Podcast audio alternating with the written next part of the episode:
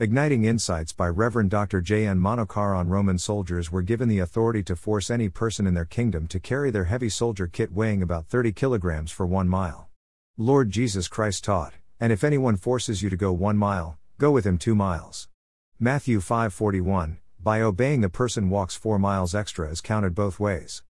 1. Mandatory versus voluntary, the first mile walk is compulsory. The mind is filled with resentment, anger, and even bitterness. The second mile walk transforms the inner person, indeed therapeutic.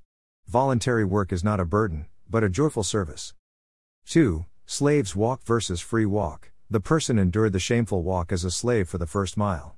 Now, in the second mile, he does it on his own will or decision. Hence, honorable service to the soldier. 3. Duty versus love. The first mile walk is an obligation, mandatory, and expected to be completed. Mostly half hearted, shabby work. However, love effort is done well with interest and even excitement. 4. Happy soldier and confused soldier. The soldier is very happy that his burden is relieved and relaxed. Now, the hapless victim is willingly carrying the load and walking the second mile. He thinks, Is this fellow trying to trap me, and complain falsely against me? 5. Obeying slave and listening soldier. The slave, as he walked, listened to the Roman soldier's haughty talk about his great valor, war accomplishments, the greatness of Rome, etc. In the second mile, as a disciple, he could magnify God and present the gospel. 6. Ordinary citizen versus kingdom citizen. Roman soldier sees this man as an ordinary citizen of a mean country or a slave.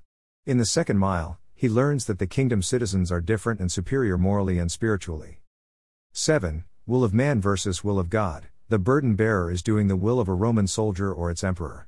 In the second mile, he is doing the will of God, which is good, pleasing, and perfect. Romans 12:2. Do I joyfully offer second mile service?